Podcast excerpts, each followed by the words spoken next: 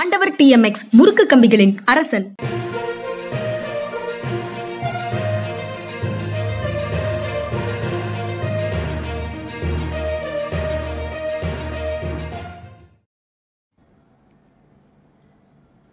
வணக்கம் இது மனிதா மனிதா நிகழ்ச்சி. இன்றைய நிகழ்ச்சியில் என்னோடு ஓய்வு பெற்ற ஐஏஎஸ் அதிகாரி அரசியல் திறனாய்வாளர் திரு. பாலச்சந்திரன் அவர்கள் இணைந்திருக்கிறார்.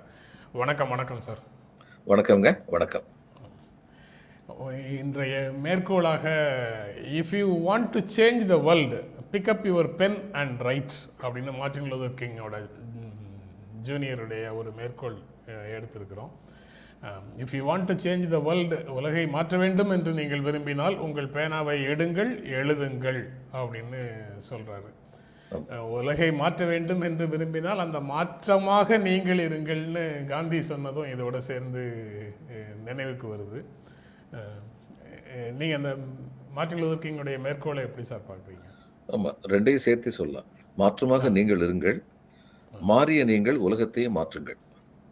அப்போ அது பேனா எடுத்து எழுதும்போது அது உலகத்தை மாற்ற முடியும். இந்த ஒரு ஒரு நிகழ்வு எனக்கு வருது. எம்சி சாக்லான்னு பாம்பே ஹைகோர்ட்ல வந்து ஹைகோர்ட்ல சீஃப் ஜஸ்டிஸ் வந்து ரிட்டையர் ஆனது அவர் வந்து நேரு வந்து நீங்க அரசியலுக்கு வரணும்னு சொல்லி ராஜ்யசபா மெம்பர் ஆக்கி எஜுகேஷன் மினிஸ்டர் ஆக்குனார். அப்புறம் அந்த நேரத்தில் வந்து ஈஸ்டர்ன் ஃப்ரான்டியர் ரைஃபிள் வந்து சிட்டகாங்லருந்து இந்தியா பங்களா பாகிஸ்தானும் இந்தியாவும் பிரிஞ்ச உடனே சிட்டகாங்ல இருந்து இந்தியாவுக்குள்ளே வந்தாங்க. அப்போ அவங்களுக்கு வந்து கரக்பூரில் வந்து ஒரு குறிப்பிட்ட இடத்த அவங்க கேட்டாங்க எங்களுக்கு வேணும்னு. அதே இடத்த தான் எஜுகேஷன் டிபார்ட்மெண்ட் வந்து தன்னுடைய ஃபஸ்ட்டு ஐஐடிக்கு கரக்பூரில் அதே இடத்த தான் கேட்டாங்க. அப்போது டிஃபென்ஸ் மினிஸ்டர் இருந்தவர் கிருஷ்ணமேனன் நேருவுக்கு ரொம்ப நெருங்கினவர் நெருங்கிய தோழர். இவர் எம்சி சாக்கில் நேருவால் தேர்ந்தெடுக்கப்பட்டவர். அப்போ டிஃபென்ஸ் எஜுகேஷன் சண்டை போடுறது பியூரோக்ராட்ஸ் வந்து ரொம்ப ஆர்வமாக அட்ஜுடிகேஷனுக்கு வந்து இதுக்கு போச்சு. பிரைம் மினிஸ்டர்கிட்ட போச்சு. அவர் என்ன எழுதுவார்? அந்த நண்பருக்கு எதிராக எழுதுவாரா? தான் விரும்பி தேர்ந்தெடுத்தவருக்கு எதிராக எழுதுவாரான்னு சொல்லி ரொம்ப ஆவலாக விஷமத்தனமாக பியூரோக்ராட்ஸ்லாம் பார்த்துட்டு இருந்தபோது நேர் வந்து யாருக்கு ஆதரவு எழுதலை? ஒரே ஒரு லைன் தான் எழுதினார்.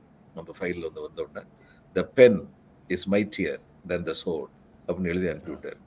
உடனே அந்த இடம் வந்து இவங்களுக்கு எஜுகேஷன் அங்கே தான் இப்போ ஐஐடி கரக்பூர் இருக்குது அதுக்கப்புறம் அவங்க இன்னொரு இடத்துக்கு போனாங்க. ஃப்ரான்டியர் இது வந்து ஈஸ்டர்ன் ஃப்ரான்டியர் அங்க- அங்கதான் அங்கதான் தலைவர்களுடைய விஷனும் இருக்கு. விஷயம் எப்படிப்பட்ட ஒரு தலைவர்களால் இந்த நாடு ஆளப்பட்டு அந்த ஃபைலை நான் பார்த்துருக்கிறேன். அந்த கோப்பு பார்த்துருக்கேன் அதை பார்க்கும்போது எவ்வளவு நெகிழ்ச்சியா இருக்கு. எப்படிப்பட்ட தலைவர்கள் நம்மை ஆண்டார்கள்? எப்படிப்பட்ட விஷயம் உள்ளவங்க ஆண்டாங்க? அப்படிங்கிறத பார்க்கும்போது உண்மையிலேயே நெகிழ்ச்சியா இருக்கு. அது ஒரு சிம்பல் தான் அஃப்கோர்ஸ் பென் அப்படிங்கிறது ஒரு சிம்பல் தான். ஆனாலும் பலருக்கு வந்து துப்பாக்கி மேலே இருக்கக்கூடிய கவர்ச்சி வந்து புத்தகங்கள் மேலே பேனாக்கள் மேலே எழு அது போன்ற கருத்துக்கள் பரப்புகின்ற கருவிகள் மேலே பலருக்கு வர்றதில்லை. சிலருக்குன்னு ஆரம்பிச்சேன் ஆனா பலருக்குன்னு சொல்லி முடிக்கிறேன். வேற வழி இல்லை.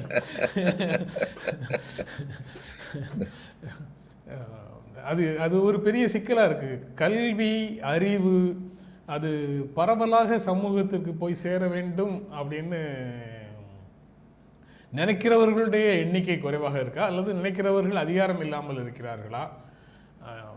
அந்த மாதிரி புத்தகங்களுக்கு எதிரான ஒரு காழ்ப்பு பேனாக்களுக்கு எதிரான கார் காழ்ப்பு கம்ப்யூட்டர்களுக்கு எதிரான காழ்ப்பு இதெல்லாம் வந்து மனிதர்களுடைய மனங்களில் குடிகொண்டு இருப்பதற்கு என்ன காரணம்? இல்லை இது இதுக்கு எதிராக காழ்ப்பு இல்லை. எந்த புத்தகங்கள் சேர வேண்டும்ங்கிறதுக்கு எதிராக தான் காழ்ப்பு இது வந்து ஒரு நான் நினைக்கிறேன் எயிட்டிஸுக்கு அப்புறம் அந்த ஒரு மெட்டீரியலிஸ்டிக் சொசைட்டியாக ரொம்ப அதிகமாகிட்டோம்ல சம்பாதிக்கணும் பணம் சம்பாதிக்கணும் அப்படிங்கிறது பிரதான நோக்கமாக வந்து ஆயிடுச்சு அதுக்கு முன்னாடி அப்படி இருந்ததில்லை. அந்த இந்த இந்த இந்த இந்த கடந்த முப்பது ஆண்டுகளாக தான் இந்த இது ரொம்ப தீவிரமாக புத்தகங்கள் படிக்கிறதுல வந்து என்ன பிரயோஜனம்? தேவையானது மட்டும் படி. தேவையானது என்ன? ஐடி படி. இப்போ பல ஐடி படித்த மாணவர்களுக்கு வந்து பொது அறிவுன்னு ஒன்றுமே கிடையாது. இப்போ நாங்கள்லாம் வந்து பிஎஸ்சி கெமிஸ்ட்ரி படித்த போது எங்களுக்கு வந்து ஆங்கிலமும் தமிழும் இருந்தது. ஆங்கிலத்தில் வந்து ஷேக்ஸ்பியர் கட்டாயமாக வந்து ஒரு முதல்ல ரெண்டு ஷேக்ஸ்பியர் வச்சுருப்பாங்க. ஒரு காமெடி ஒரு ட்ராஜடியும் எங்களுக்கு வந்து ஒரு ஷேக்ஸ்பியர் ஒரு பெர்னாட் ஷா வச்சுருந்தாங்க. ஃபுல் பிளே அதில் வந்து எழுதணும். அதே மாதிரி தமிழ் இலக்கியம். இதுலேருந்து சங்கத்திலேருந்து ஆரம்பித்து பாரதியார் பாரதிதாசன் வரைக்கும் எங்களுக்கு இலக்கியங்கள் வந்து தமிழ் இலக்கிய வரலாறே எங்களுக்கு வந்து ஒரு பாடமாக இருந்தது. படிக்கும்போது. இப்போ அது மாதிரி இல்லை அப்படிங்கிறது ரொம்ப துயரமான ஒரு விஷயம். உலகத்தை பற்றியே இப்போ- புரியாம உலகத்துல வாழ்றதுக்கு வந்து தயாராகிட்டு இருக்காங்க. அதாவது உலகத்தில் வாழ்வதற்கு அது போன்ற புரிதல்கள் தேவையில்லை அப்படிங்கிற. ஒரு புதிய கோட்பாடு வந்து தொண்ணூறுகளுக்கு பிறகு நம்மிடையே ஆளுமை செலுத்துகிறது அப்படின்னு தான் அர்த்தம். ஒரு நாட்டுடைய கொள்கையவே வந்து படித்த தேர்ந்த இளைஞர்கள் மாற்ற முடியுங்கிறதுக்கு பெரிய உதாரணம். பிரிட்டன் வந்து ரெண்டாவது உலகப் போர் முடிஞ்ச உடனே பிரிட்டன்ல வந்து இளைஞர்கள் கேள்வி எழுப்புனாங்க. நீங்க நாசிசத்தை எதிர்த்து என்னென்னலாம் பேசுறீங்களோ அதையே தானே நீங்க வந்து இந்தியா போன்ற காலனி நாடுகளுக்கு எதிராக செய்து கொண்டிருக்கிறீர்கள். அந்த அழுத்தமும் ஒரு முக்கியமான காரணம் நம்முடைய விடுதலைக்கு. அப்ப இளைஞர்கள் வந்து சரியான முறையில் மன எழுச்சி பெற்றிருப்பார்கள் என்றால் ஒரு நாட்டை சரியான பாதைக்கு செலுத்தி கொண்டு போக முடியும். அப்படிங்கிறது ரொம்ப அ- அரசை நோக்கி அப்படி ஒரு கேள்வி கேட்கறது பிரிட்டன் இறையாண்மைக்கு எதிரானது இல்லையா சார்? பிரிட்டனுடைய ஒருமைப்பாட்டுக்கு எதிரானது இல்லையா? அவங்க அவங்க யாரையும் பிரிட்டன் வந்து அர்பன் நக்சலைட்னு சொல்லல. அதனால சொல்றது இல்ல சொல்றது.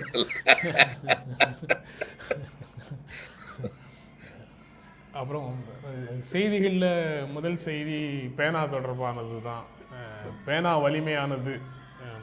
கலைஞருடைய பேனா அதிலும் வலிமையானது.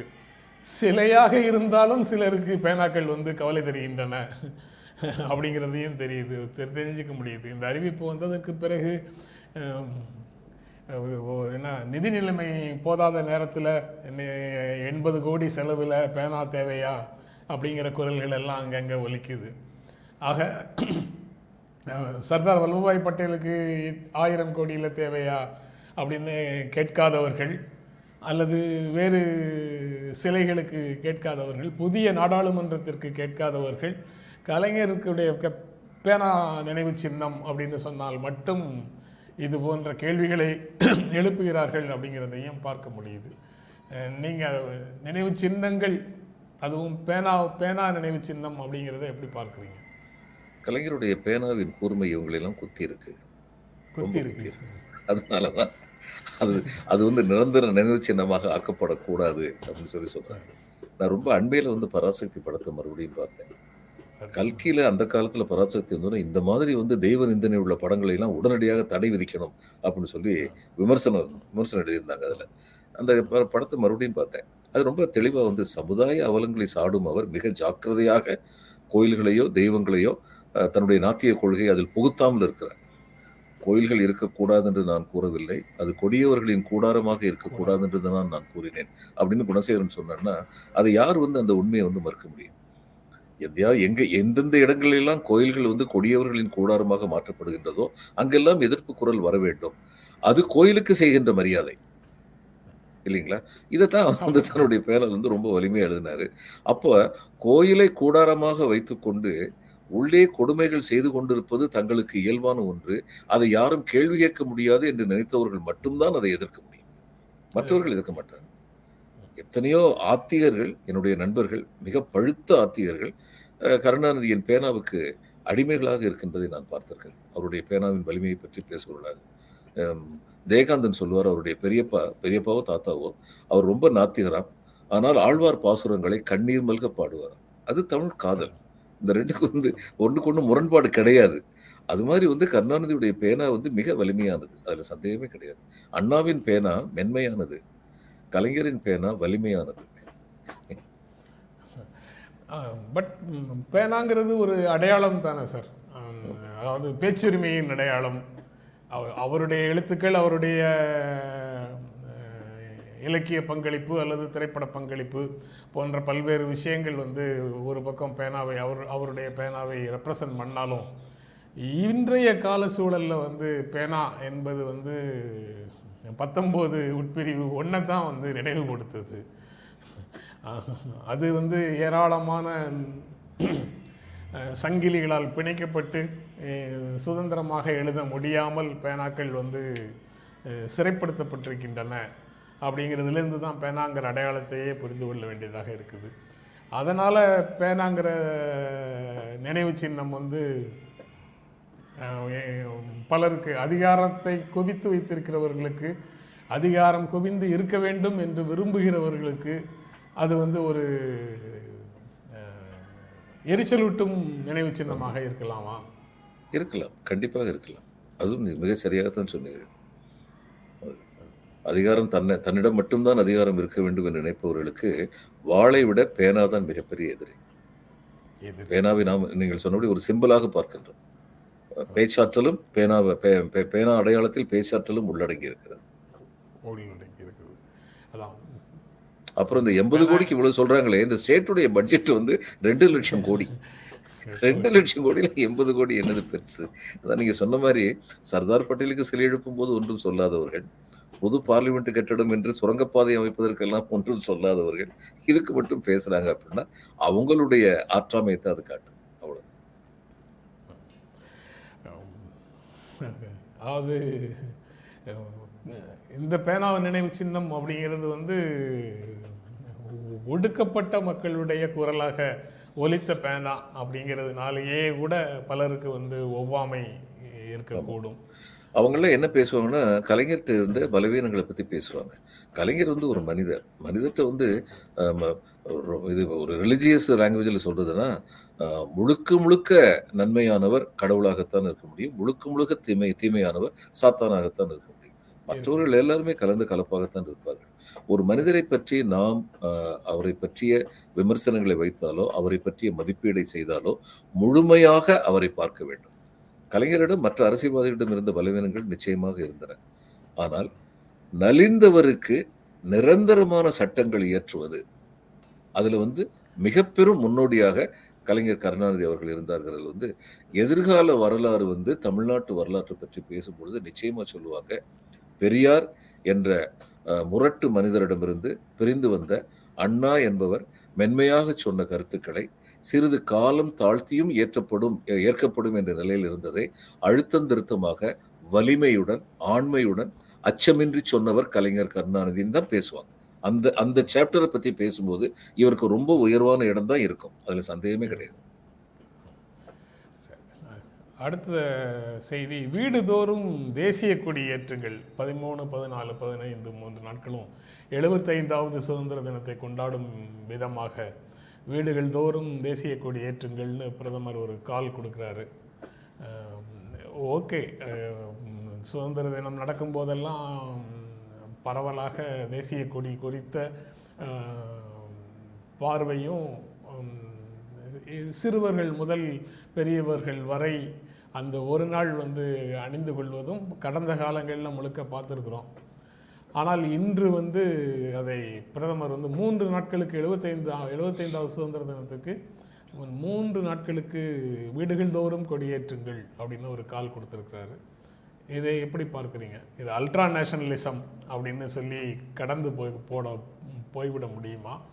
இல்லை இது போன்ற எக்ஸசைஸ் வந்து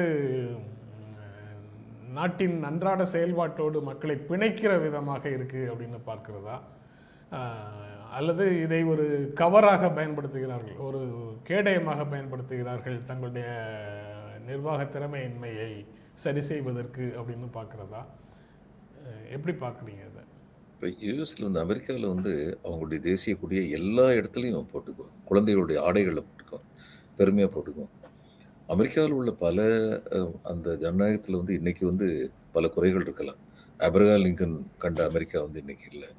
ஆனால் பெருமளவிற்கு மக்களுடைய அந்த அடிப்படை தேவைகள் வந்து பூர்த்தி செய்யப்படும். அங்கேயும் வந்து பிளாட்ஃபார்மில் தூங்குறவங்க இருக்காங்க. அப்படிலாம் வறுமை அங்கேயும் இருக்கிறது. ஆனால் அவங்களுக்கு வந்து நான் இந்த தரம் இப்போ பாஸ்டன் போயிருந்தபோது என்னுடைய உறவினர் ஒருத்தர் ஆன்காலஜிஸ்டாக இருக்கார். அவர் வந்து மாமா என்னை காலையில் நாளை காலையில் சோஷியல் சர்வீஸ் பண்ணுவோமா? அப்படின்னா என்ன சோஷியல் சர்வீஸ்னால் அங்கே ஏழைகளை வந்து இனம் கண்டு அந்த முனிசிபாலிட்டி அவங்களுக்கு வந்து இது அனுப்புது. உணவு அனுப்புது. அந்த உணவு வந்து அந்த ஏழைகளை இனம் கண்டுக்கிறதுக்கு அந்த லோக்கல் சர்ச்சு வந்து ஹெல்ப் பண்ணுறாங்க ஏன்னா எல்லாருமே சர்ச் மெம்பராக இருக்கிறதுனால. அதனால இந்த சர்ச் மூலமாகவே அந்த உணவு வந்து வழங்குறாங்க. அப்போ அந்த உணவு வழங்குறதுக்கு வாலண்டியராக நாங்கள் போயிருந்தோம். அங்கே இருந்து அந்த ஏழைகளுக்கெல்லாம் அந்த உணவு வந்து கொடுக்குறது. இந்த இது இப்போ பழங்கள் முட்டை இறைச்சி கோழி அது தவிர இந்த ரொட்டிலேருந்து ஆரம்பித்து எல்லாமே ஒரு ஒரு வாரத்துக்கு ஒருக்க வருவாங்கன்னு நினைக்கிறேன். அந்த ஒரு வாரத்துக்கு தேவையான எல்லாத்தையுமே கொடுக்குறாங்க. அப்போ இந்த அரசாங்கம் எப்படி இருக்குன்னா ஏழைகள் இல்லாமல் இல்லை. ஆனால் அந்த ஏழைகளுக்கு பட்டினிச்சாவு இருக்கக்கூடாது என்பதற்காக இத்தகைய ஏற்பாடுகளையும் பண்றாங்க. இப்படியெல்லாம் பண்றதுனால ஒரு அமெரிக்கனா இருக்கிறத பத்தி எல்லாருமே பெருமைப்படுவாங்க. எல்லாருமே. அவங்களுக்குள்ள எத்தனையோ வேற்றுமைகள் இருந்தாலும் அமெரிக்கன்கிற அளவில் என்னை- என் நாடு என்னை காப்பாத்துது அப்படின்னு சொல்லி ஒரு that is not the business of government அப்படின்னு சொல்லக்கூடிய அறிஞர்கள் அங்கே இல்லையா சார்? அங்க இல்லை. அப்படிப்பட்ட அறிஞர்கள் இந்த பாரத திருநாட்டில் தான் இருக்கின்றார்கள். அங்கே இல்லை அது மாதிரி. அதனால இப்ப இந்த தேசிய கொடியை மூணு நாள் ஏத்துங்கிறது எல்லாமே வந்து வரவேற்க தகுந்தது தான் மக்களுடைய அடிப்படை பிரச்சனைகளை தீர்த்து கொண்டு கொண்டும் இருக்க வேண்டும். அதோடு சேர்த்து இதையும் சொன்னால் நன்றாக இருக்கும். ஆனால் அப்படி செய்யாமல் தேசிய கொடி ஏத்துங்கன்னா கொரோனால வந்து பாத்திரத்தை அடிங்கன்னு சொன்ன மாதிரி தான் எனக்கு தோணுது. வேற ஒன்றும் சொல்றது அந் அந்த- மாதிரி ஒரு எக்ஸசைஸோட அது முடிஞ்சு போகுது.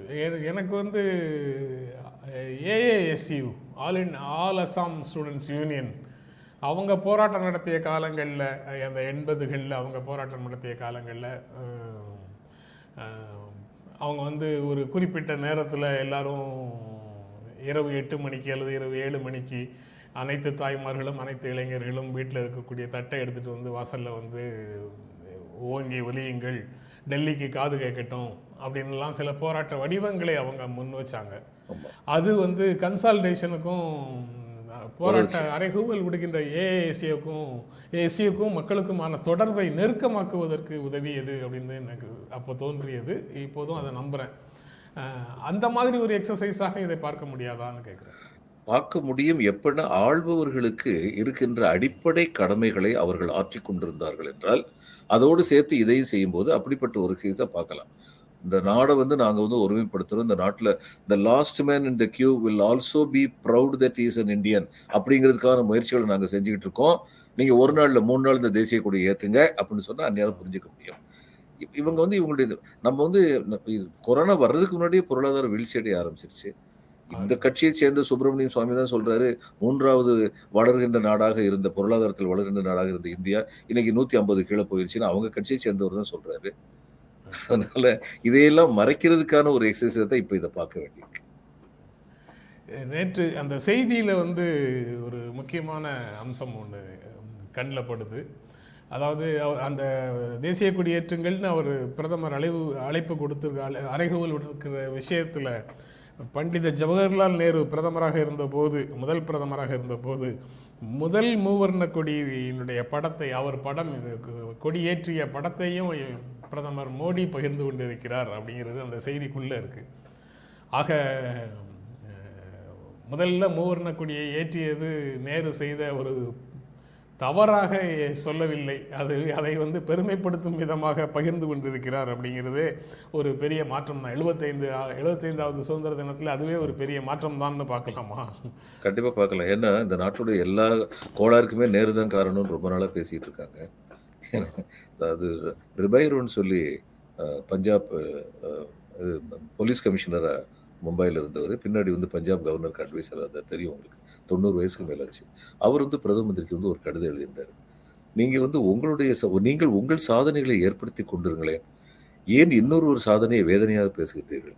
இந்த நாட்டுக்கு காங்கிரஸ் வந்து வந்து குண்டூசி தயாரிக்கிறதுக்கான வசதி இல்லாமல் இருந்தது. இன்னைக்கு வந்து டென்த் மோஸ்ட் இண்டஸ்ட்ரியல் நேஷன் ஆயிருக்குங்க யாரால வந்தது?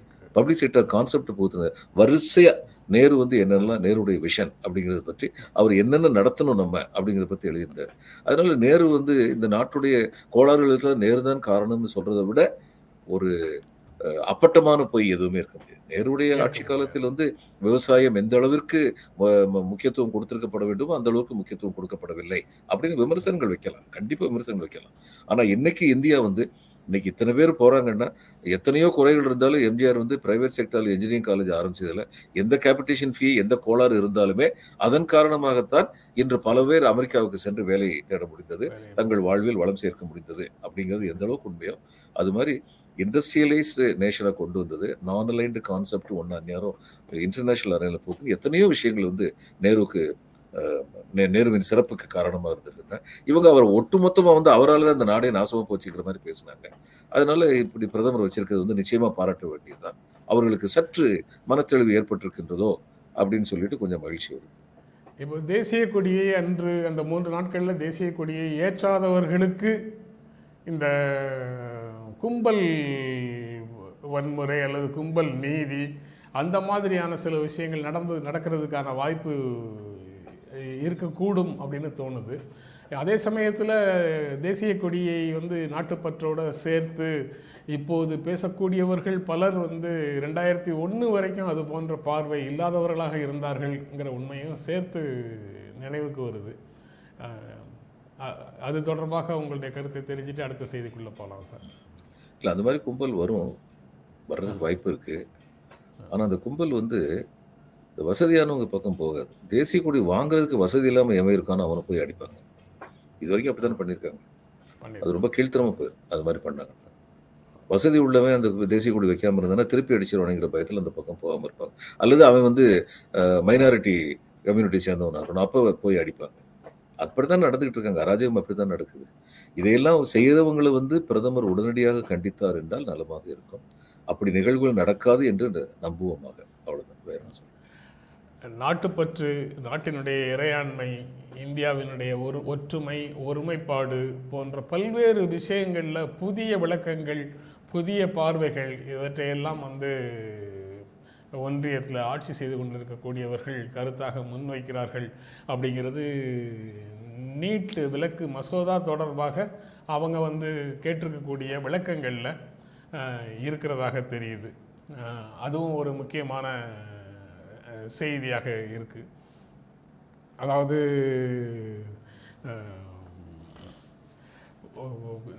ஒருமைப்பாட்டுக்கு எதிரான விஷயமாக நீங்கள் கொண்டு வந்திருக்கிறது இல்லையா? அப்படின்னு கேட்குறாங்க நீட் விலக்கு மசோதா வந்து ஒருமைப்பாட்டுக்கு எதிரானது அல்ல அப்படின்னு நேற்று வந்து அமைச்சர் மா சுப்பிரமணியன் மக்களிடம் பேசும்போது சொல்கிறாரு அதனால் நீட் விலக்கு மசோதா தொடர்பாக சட்டமன்றம் தமிழ்நாடு சட்டமன்றம் தீர் சட்டம் இயற்றியதே வந்து இந்திய ஒற்றுமைக்கு விரோதமானது அல்லது ஒன்றிய அரசினுடைய அதிகார வரம்புக்கு வரம்பை கேள்வி கேட்பதாக இருக்கிறது அல்லது தங்களுடைய வரம்பை மீறி செயல்படுவதாக இருக்கிறது போன்ற சந்தேகங்களை ஒன்றிய அரசு சார்பாக கேட்டிருக்கிறாங்க. அதற்கு உரிய பதில்களை ரெடி பண்ணி வச்சுருக்கிறோம். ஓரிரு நாட்களில் அனுப்பிடுவோம் அப்படின்னு மா. சுப்பிரமணியன் நேற்று சொல்கிறாரு அந்த எபிசோடை நீங்கள் எப்படி பார்க்குறீங்க சார்? இல்லைங்க அதாவது இது தேச ஒருமைப்பாட்டுக்கு எதிரானதுன்னு சொல்லி ஒன்றிய அரசுலேருந்து எழுதுனாங்கன்னா அது ரொம்ப பெரிய தவறு. இப்போ நீட்டு சட்டத்துக்கு எதிராக பேசினா அப்போ மாநில அரசுகள் வந்து எதுவுமே வாய தரக்கூடாதா நீட்டில் வந்து ஏழை வாழைகளுக்கு எதிரான பல அம்சங்கள் இருக்கின்றன. அப்படிங்கிறது உண்மைதான். முதல்ல வந்து இந்த பிரைவேட் காலேஜெல்லாம் நீட்டை வந்து பயங்கரமாக எதிர்த்தாங்க. எதனால் எதிர்த்தாங்க. அவங்களுக்கு வந்து கேபிடேஷன் ஃபீ இல்லாமல் போயிடும்னு எதிர்த்தாங்க. அடுத்து இப்போ ஏன் பிரைவேட் காலேஜ் ரொம்ப சப்போர்ட் பண்ணுறாங்க எவ்வளோ வேணாலும் ஃபீஸ் வச்சுக்கலாங்கிற நிலைமை இருக்குங்கிறனால சப்போர்ட் பண்ணுறாங்க இப்போ நீட்டில் வந்து அடிப்படையான ஒரு கோளாறு என்னென்னா இப்போ நீங்கள் வந்து நீட்டு தேர்வில் வந்து எண்பது பெர்சன்ட் வாங்கியிருக்கீங்கன்னு வைங்க. நான் வந்து நாற்பத்தெட்டு பெர்சன்ட் வாங்கியிருக்கேன். ரெண்டு பேருமே பாஸ் பண்ணிட்டோம். இப்போ இந்த எண்பது பெர்சன்ட் வாங்கினவருக்கு தான் முதல் இடம்னு கிடையாது. நீட்டில் தேர்வில் வந்து தேர்வு பெற்றுட்டேன்னா அதுக்கப்புறம் நான் எந்த காலேஜுக்கு அப்போ நான் பணக்காரனா இருக்கேன் எங்கள் அப்பா பணக்காரராக இருக்காரு. உங்கள் அப்பாட்ட வசதி இல்லை நீங்கள் எண்பது மார்க் வாங்கியிருக்கீங்க. வசதி இல்லாதனால நாற்பத்தெட்டு மார்க் வாங்கிட்டு முப்பது லட்ச ரூபா யார் கேப்டேஷன் இது ஃபீஸ் ஜாஸ்தியாக கேட்குறாங்களோ அவங்ககிட்ட போய் நின்னேன்னா அந்த கல்லூரி உங்களை விட்டுட்டு என்ன எடுக்குது. அப்போ இது ஏழை பாளையருக்கு எதிரானது தானே? அதுக்கப்புறம் இந்த நீட்னு சொல்லி ஒன்று வந்ததுனால பயிற்சி மையங்கள் வந்து எக்கச்சக்கமாக போய் அதனால வந்து நிறைய பணம் செலவழியுது. இதில் வந்து இந்த தமிழ் சேருக்கு வந்து ரெண்டு மருத்துவர்கள் வந்து தமிழ்நாட்டிலேருந்து போனவங்க. டாக்டர் ஜானகிராமன் டாக்டர் சம்பந்தம் ஐயா. ரெண்டு பேரும் ஆளுக்கு அஞ்சு லட்சம் டாலர் கொடுத்தாங்க. இந்த ஜானகிராமன் வந்து செங்கல்பட்டு மெடிக்கல் காலேஜில் படித்தவர் சம்பந்தம் ஐயா வந்து தஞ்சாவூர் மெடிக்கல் காலேஜில் படித்தவர் இவங்களாம் என்ன நல்ல டாக்டராக இல்லையா? இப்போ நீட் இல்லாமல் இருக்கும்போது தமிழ்நாட்டில் வந்து மெடிக்கல் காலேஜில் படித்த டாக்டர்கள்லாம் நல்ல டாக்டராக இல்லையா? நீங்க வந்து அமெரிக்கா கூட ஒப்பிட்டு பார்க்கும்போது சிங்கப்பூரோட ஒப்பிட்டு பார்க்கும்போது நம்ம இனிமே அப்படித்தான் நம்மளை ஒப்பிட்டு பார்க்கணும். மற்ற மாநிலங்களோட ஒப்பிட்டு பார்க்க கூடாது அது தவறு. அப்படி ஒப்பிட்டு பார்த்து நம்மளை இன்னும் வளர்த்துக்கணும். அதுல எனக்கு சந்தேகமே இல்லை. ஆனா இந்தியாவுக்குள்ளன்னு சொல்லி வச்சு பாத்தீங்கன்னா தமிழ்நாட்டு மருத்துவர்களோ கேரளா எம்பிபிஎஸ் பாஸ் பண்ணவங்களோ வந்து கெட்டிக்காரங்க இல்லையா? அப்ப நீட் எதுக்காக வந்தது? இது ஒரு தேவையில்லாத எக்ஸசைஸ் இந்த நீட் வந்து. இந்த பழைய சிஸ்டத்தின்படி பழைய சிஸ்டத்தின்படி இந்தியாவில் இருக்கக்கூடிய டாக்டர்களுடைய எண்ணிக்கை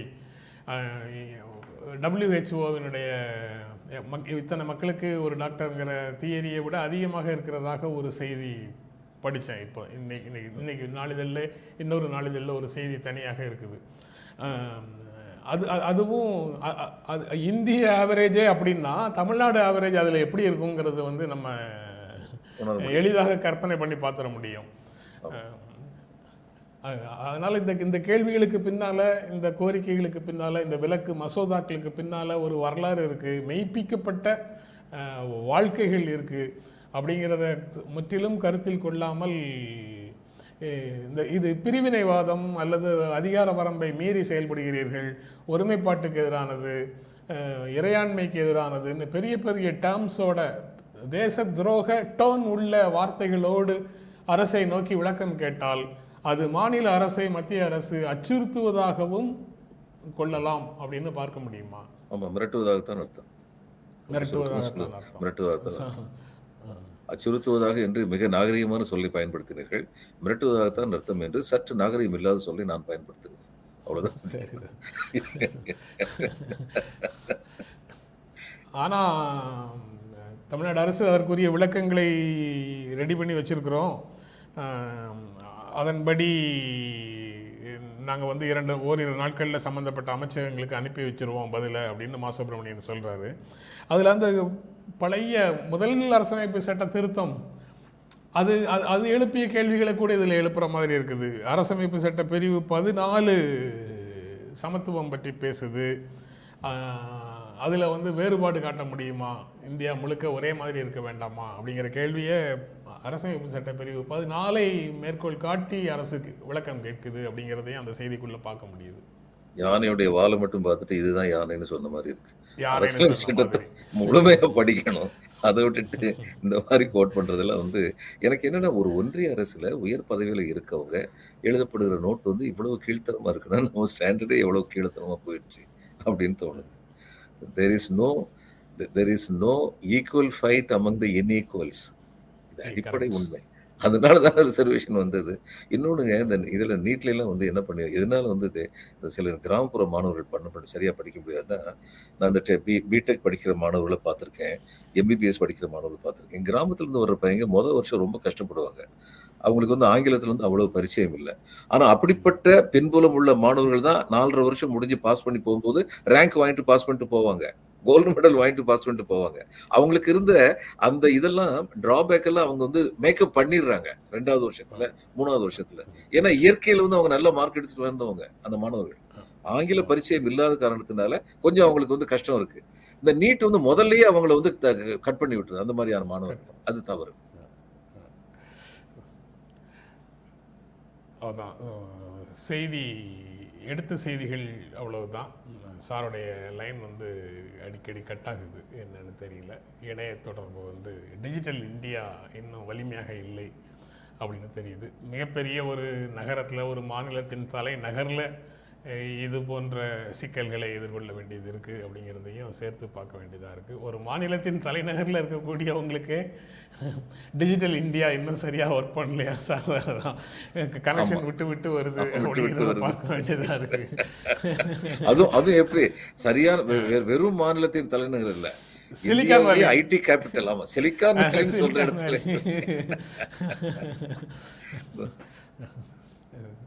ரொம்ப நன்றி சார். நிகழ்ச்சியில் கலந்து கொண்டு உங்களுடைய கருத்துக்களை பகிர்ந்து கொண்டதற்கு எங்கள் நெஞ்சார்ந்த நன்றி. வணக்கங்க வணக்கம். வணக்கம். மீண்டும் சந்திப்போம். நன்றி. வணக்கம்.